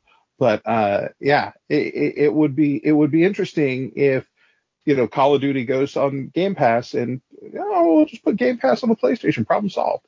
Well- um, Here's the other thing. Um, a lot of people thought that Sony was really upset with the Call of Duty deal because even if Microsoft put Call of Duty on the PlayStation, it would be well, you can buy it there for seventy dollars, or you can have it on Game Pass for free. You know, but apparently that's not a concern because it's not going to be on Game Pass. right. Um, there was something else that I'm trying to remember, and now I completely forgot. Um, go on, Jordan. Well, I was I was going to say too that you know Sony's reaction was to buy Bungie, and Oh, that was a bad deal. That was a that bad was deal. a bad that was a bad deal.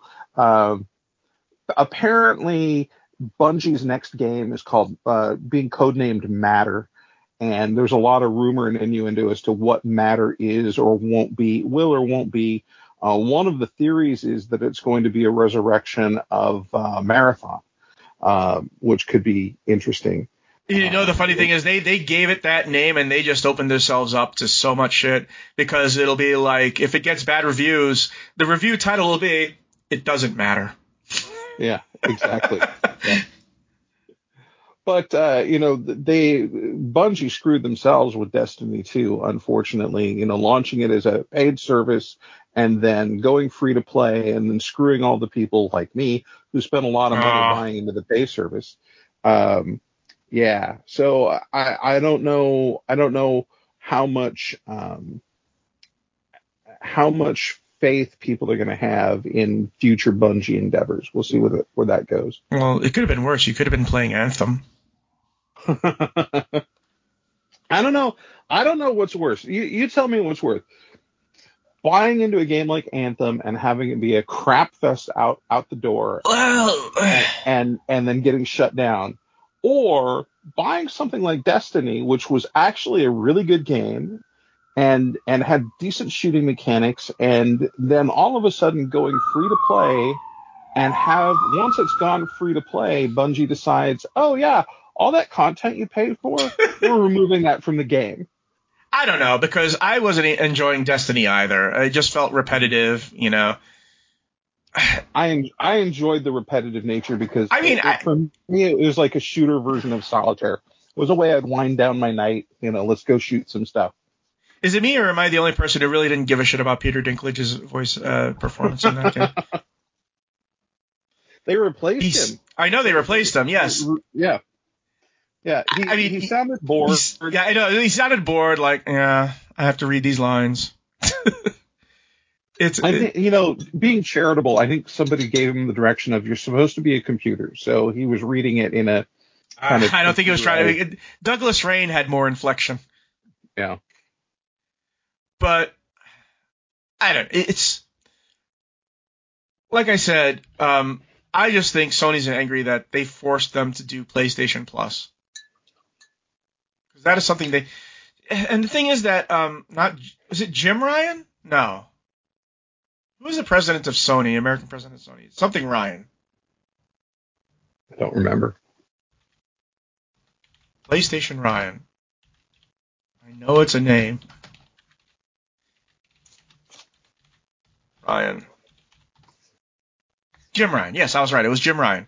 He pissed off a lot of pla uh, PlayStation owners by saying all this stuff like, well, you know, we're not going to have it because it's it's not economically uh, viable for us, and all these innovations that you know are really consumer friendly. He was just shooting down, and now they're forced to do they're forced to uh, you know do all this stuff because it's surprise is making them money.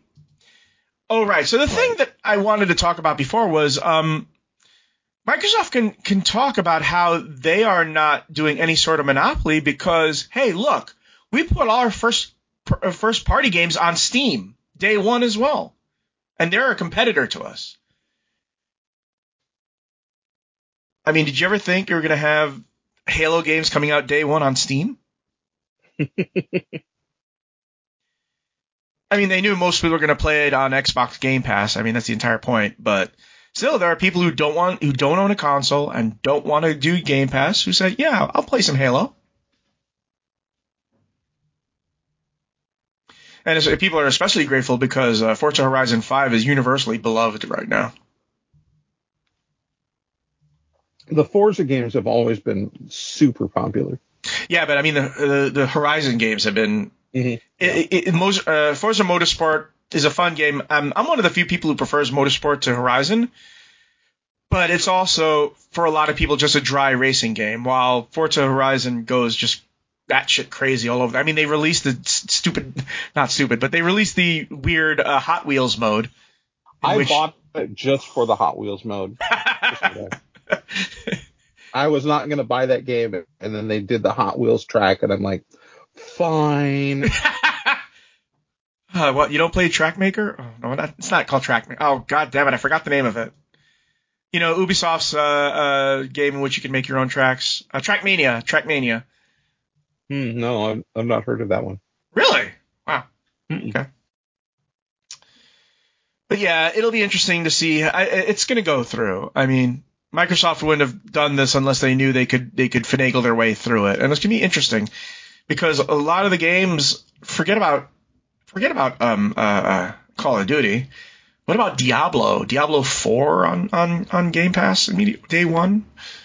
Um, I I wonder if Sony's worried about uh, Crash Bandicoot only being on Xbox. um, the, uh, the one the one funny thing about Diablo, now that you mentioned Diablo, and we've got the story coming up on Diablo three here in a minute, but uh, the the um, remember the Diablo mobile game that everybody got oh yeah about when they when they had the announcement at the you know their their big expo and everybody was angry. Well, the mobile game finally came out and it racked up. I forget how many billions of dollars. It's crazy how much money that game has pulled in. Yeah, and there was a big deal about how much money he had to spend to get all the last gems. Yeah. But here's the yeah. thing. Um, the de- most depressing thing about that mobile game is that it's an excellent oh, what's it called uh, uh, MMO basically. Yeah, and there there was the one whale who who dropped like two hundred thousand dollars on it Yikes. to get every everything in the game, and they couldn't play with anybody because he was the class all unto his, uh, himself. Yeah. but here's the thing: Microsoft rescued Fallout 76, right? Mm-hmm. It'll be interesting to see how they quote unquote rescue uh, the Diablo. Uh, I forgot the name of it. Diablo mobile game. They might not change it too much, but I'm pretty sure they may do a couple of things that will, like for one thing, you know, World of Warcraft now will now belong to Microsoft too. Now, obviously, it's not going to be an Xbox Series X, or so I think. But the other thing that Game Pass does, it does perks. And I'm wondering what kind of perks will be released for World of Warcraft. Uh, one thing that it's a good question. Uh, one thing that people are ecstatic about is that Microsoft getting Activision Blizzard probably means the death of Battle.net. Right. And they, uh, I, I did not know how many people really hated Battle.net. Aside from just being another storefront, you know. Well, it was an extra hoop to jump through, and and people don't like extra hoops to jump through, and all they want to do is sit down and play a game. Yeah. Move on to the next item. Uh, go ahead, Jordan. Uh, Diablo 3 took so long to get rid of its auction house because it was on the box. This comes to us from PC Gamer. Three former Blizzard and Blizzard North grandees gave a panel talk this past weekend at the Portland Retro Gaming Expo discussing the Diablo series and their respective roles in its history. Wait, how how far are you from Portland? I'm in Portland. Oh, you are in Portland. Oh, I thought you were I thought you were in Clackamas. Uh, Clackamas is just on the outside of out, outskirts of Portland, but oh, yeah, okay. It's, uh, I'm since we bought the house, the the house is legit in Portland now. Cool. One of the area's lead designer Jay Wilson discussed was the tradable rune system that Diablo 3 had at one point before switching to a more elective system with an element of player choice. Quote, Blizzard at the time was, and in this case, less true now than I think for the better, so obsessed with perfect game design, said Wilson. When I was at Blizzard, the reason for doing the real money auction house was security, said Wilson. It wasn't money. We didn't think we'd make that much money from it. But the biggest problem with Diablo 2 was item duping and duping hacks and all the gold sellers and all those things. As Wilson succinctly put it, there's almost no way to fix that problem without somehow controlling the trading market. There's lots of good ways to do it, but that was our, our idea at the time. The trading market's in the game. We control it so the hackers don't. Same with the always online, said Wilson. As soon as you go offline, you have to give out the client server. And once you do that, the hackers have got you. But I couldn't say those things because you do not poke hackers. You say, oh, we're, we're doing this for security reasons. And the hackers say, oh, really? Uh, the most interesting element of the auction house was that when it was decided to get rid of it, Blizzard began to panic internally about something that seemed relatively minor. It was on the box as a selling point. Wow and to think that was a selling point in the first place. yeah, I, I remember all the drama over that. It was hilarious that, oh my gosh, this this this auction house and yeah, I wasn't a fan of it either. But the thing about Diablo, Diablo three just didn't grab me like uh, like Diablo two did. Diablo three strangely grabbed uh, my wife Jennifer. I know, I know. She did that game. She yeah. she talked about it with with Paul all the time. yeah, yeah she loves she loves that game. And so it was like, well, can we still play that? Why why why are we not playing that game again? we can play the game anytime you want. So we have two televisions. We have you know four consoles hooked up, all of which can play Diablo three. So yeah. But the thing is that um so the the um the auction house was making something like 10 to 15 million dollars a day, which seems like a lot, but actually it was that was pittance compared to what World of Warcraft was making. Right. And um, I don't know, it was just it was just a hassle for them to maintain. And really, you know, I don't know. I think they should have. I, I know your wife may have loved Diablo 3, but I didn't like it at all. It just didn't feel like Diablo 2. Um, we'll see what I- happens I- with Diablo 4. I never played Diablo 2. Um, My my big problem with the with the Diablo games in general is that um, it becomes a little mind numbing after a while. You're just running around shooting stuff, and um, it kind of reminds me of uh, you know it, the, the twin stick shooters like Robotron, going back to Robotron Oh yeah. um, where it it it becomes um, you know a, a bullet hell trance, which has its own appeal. Don't get me wrong, bullet hell that going into a trance playing bullet hell games definitely is appealing, but um, I just you know the Diablo just kind of puts me to sleep a little bit. It just seemed shallow because it's like you, you, I remember when I first played Diablo 2 and somebody took me to the cow level and then we leveled up and then we went to fought Diablo within like 30 minutes of starting. And after that, I was like, okay, I'm done. Really? And people, and I was like level 20 or something, 30 maybe. And I was seeing people that were level 80. I'm like, why would you play this that long? It just, I'm going to tell you something. Diablo 2 perfected the loot grind. It never felt like a grind, and you're always looking for that just one better. Oh, I, oh, geez, oh, I want that. You know, it's just that it knew how to make weapons interesting and different and feel valuable, unlike certain games which I won't mention, Borderlands. and I just, it was just addictive. It, that's just the entire point. I mean, when you hear that little chime of a diamond hitting the ground, it's like, oh yeah. And I played with a friend. His name, uh, he he would get angry at me because I was snapping up all the good stuff. It's like, why don't you give me anything? It's mine. I said, well, you can't use this weapon. I don't care. I want it. that was one of the things that Destiny really figured out is that if you're playing with multiple people, what you can see on your screen is what you can pick up. If you if you can see it, it's yours. If nobody if, if you can see it, nobody else can see it. Go ahead and grab it.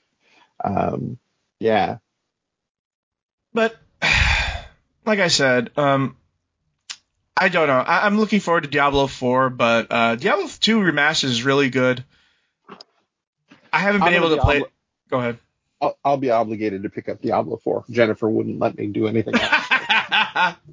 well, they're having all the classic uh, Diablo 2 uh, uh, uh, classes in it, so it should be interesting. We're going to move on to the next item. Go ahead, Scott. Okay. Let's see. Okay. Let's see. Okay, The Sims 5 is at least a couple years away. This is from PC Gamer. Electronic Arts didn't announce The Sims 5 during today's Behind the Sims Summit livestream, or at least not in so many words. It is still describing the next Sims game as the future of The Sims, but has given it a working title, Project Renee.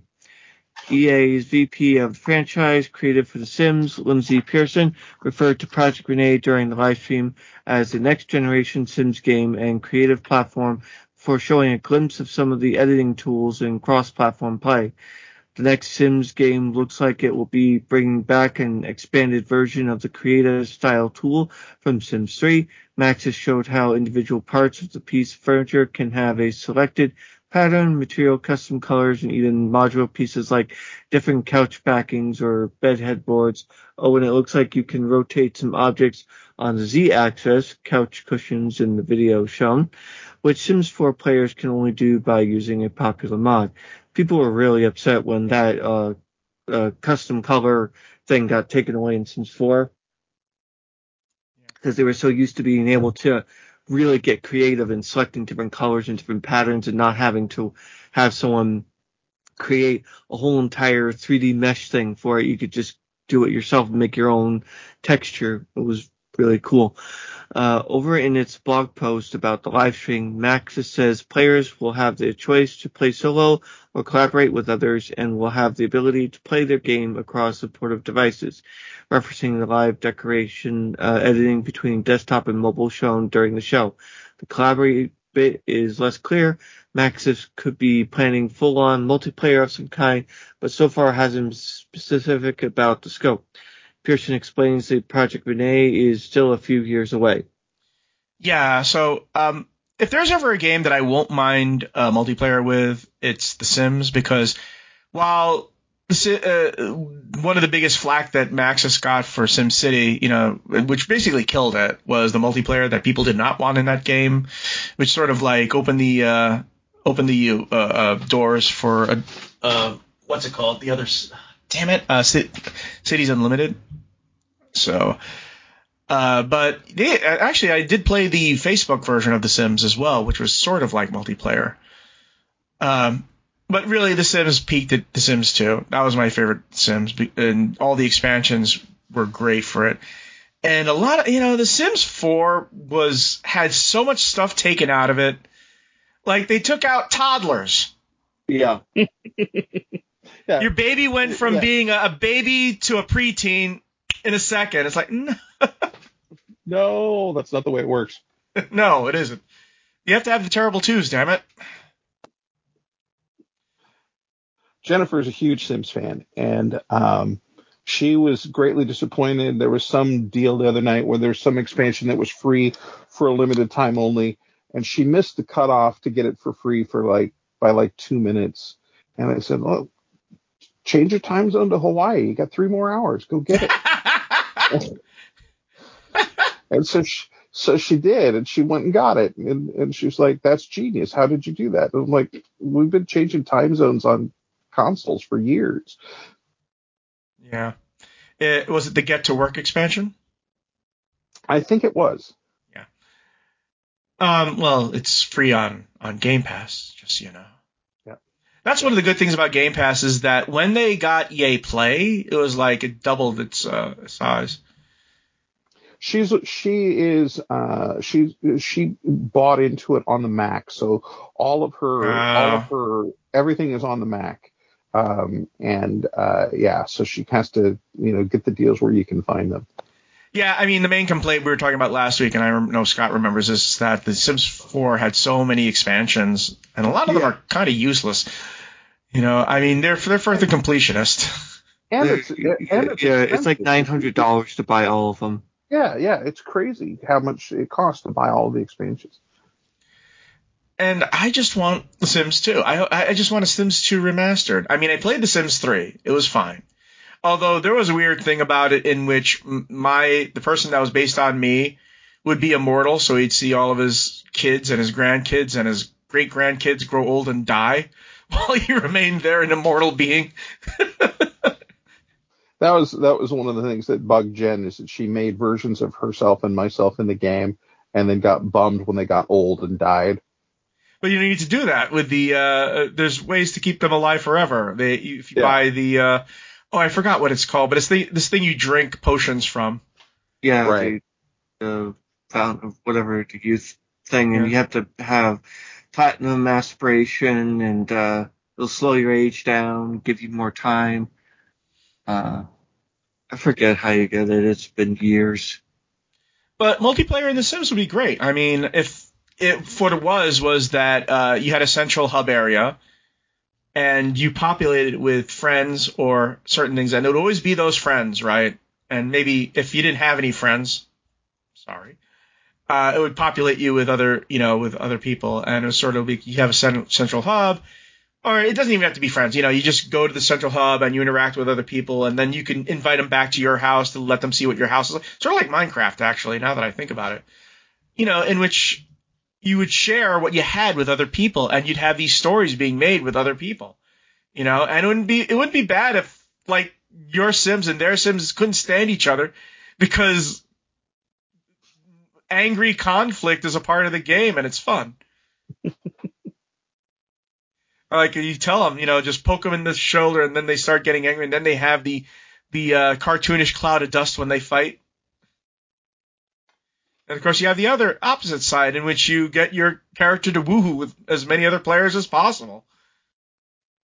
Oh god, it's the Sims slut simulator. I'm not here to sim shame.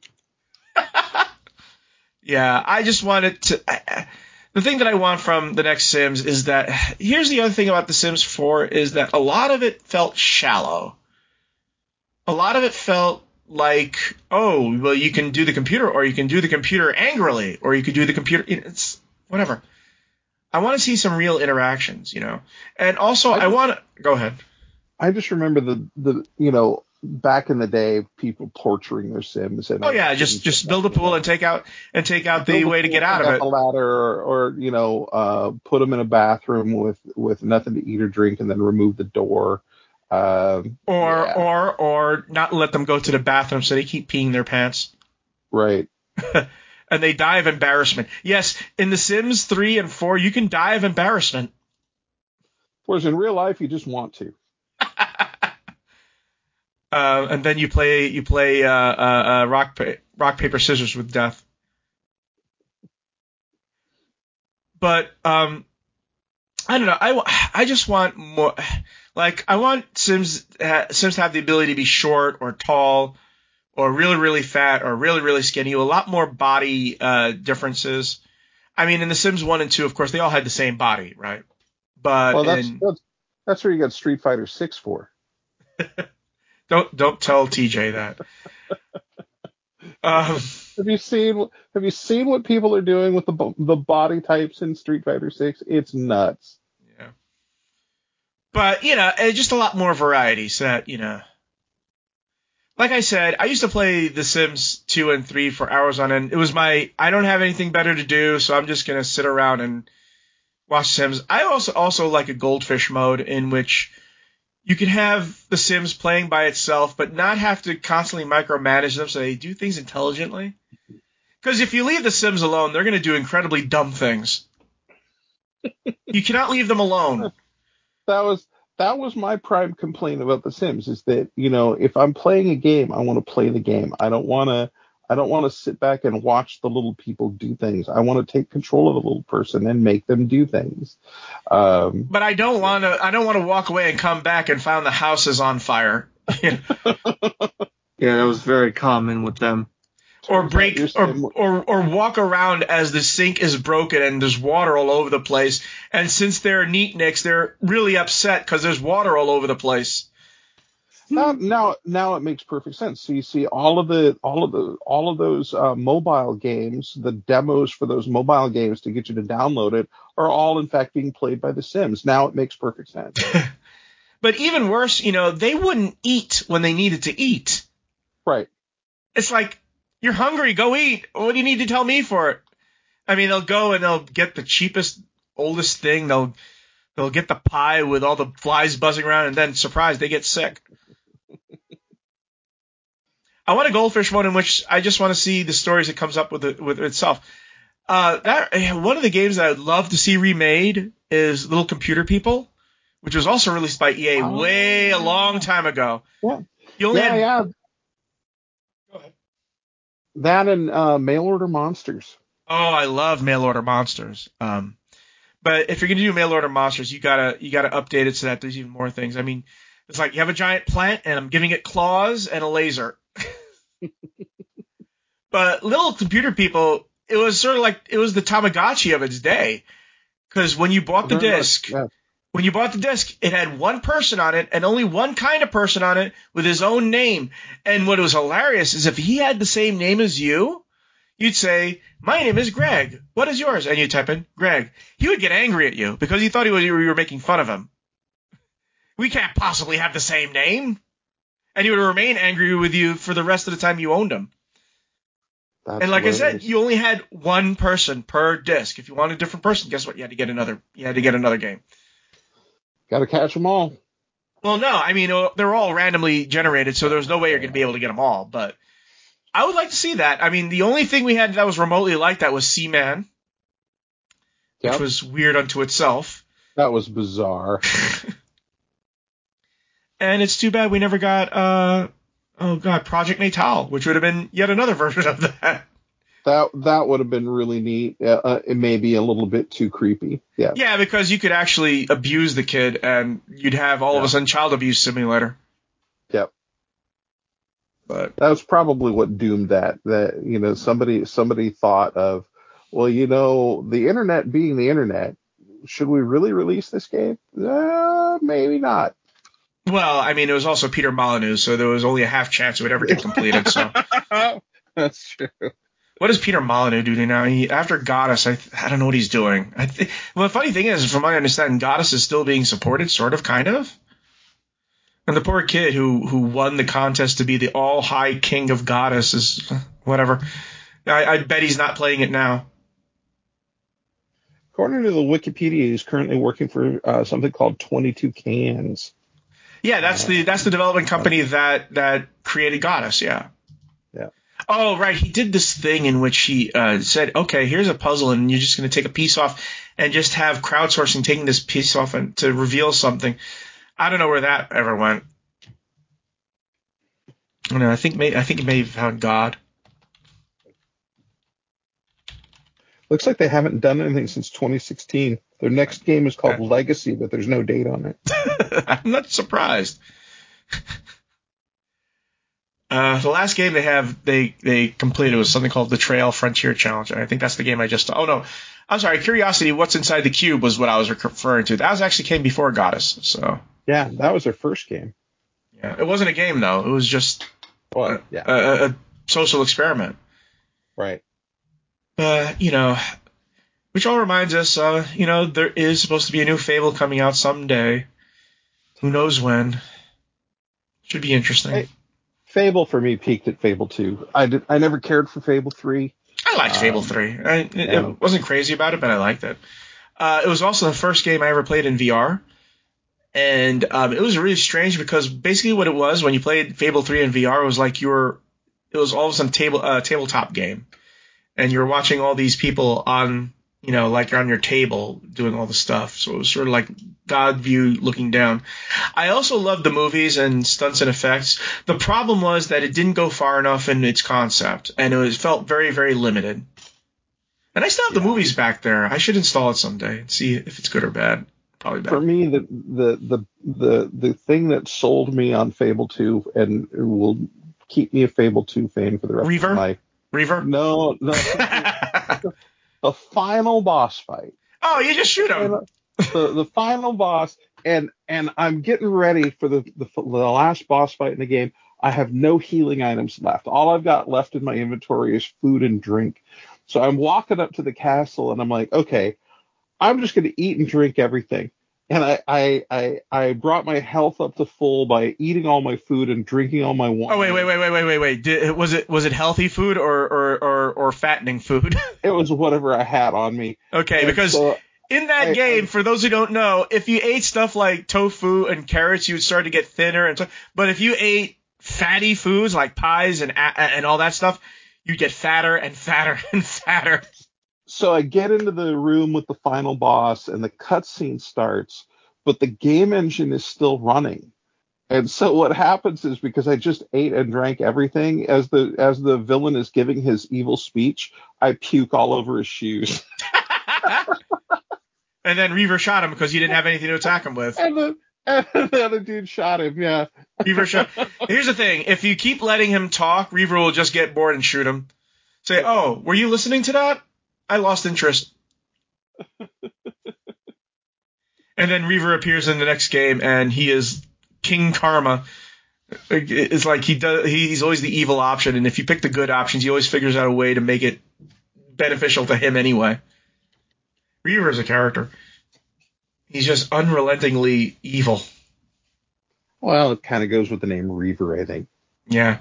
Although They, they, those, in- yeah. those in Firefly too. So yeah, the misplaced. And also, uh, speaking of rare games, you know, you also have uh, Perfect Dark coming again, although it's been delayed. And I'm I, I I I saw the news on Perfect Dark and I'm like, didn't we already do this? Um, it's the initiative developing it, if I remember correctly. I guess I I was never a fan of Perfect Dark. It's one of the probably, in my opinion, one of the most overrated games that's ever been made. It wasn't good on the Nintendo 64. The reboot they did for the Xbox wasn't Perfect Dark Zero, yes. Yeah. So you know, I'm I'm not I'm not exactly enthused. Well, here's the thing. Um, Perfect Dark, uh, uh, the Perfect Dark, uh, what's it called? Rema- remaster of the original Nintendo game, the one they did right, actually got a lot of fans. So it'll be interesting. But Crystal Dynamics is also working on Perfect Dark too. Yeah. It says Unreal Engine 4, but we all know, yeah, the reason for the delay is they want to put it on Unreal Engine 5. Yeah. Have you seen uh, any of the games that are using the Unreal Engine 5 engine? I I I uh, unfortunately cannot speak to that. I I I I literally I could. I am contractually bound to not speak about that. Yeah. I mean, everybody was stunned at the uh, at the looks of stuff like Hellblade 2. Yeah.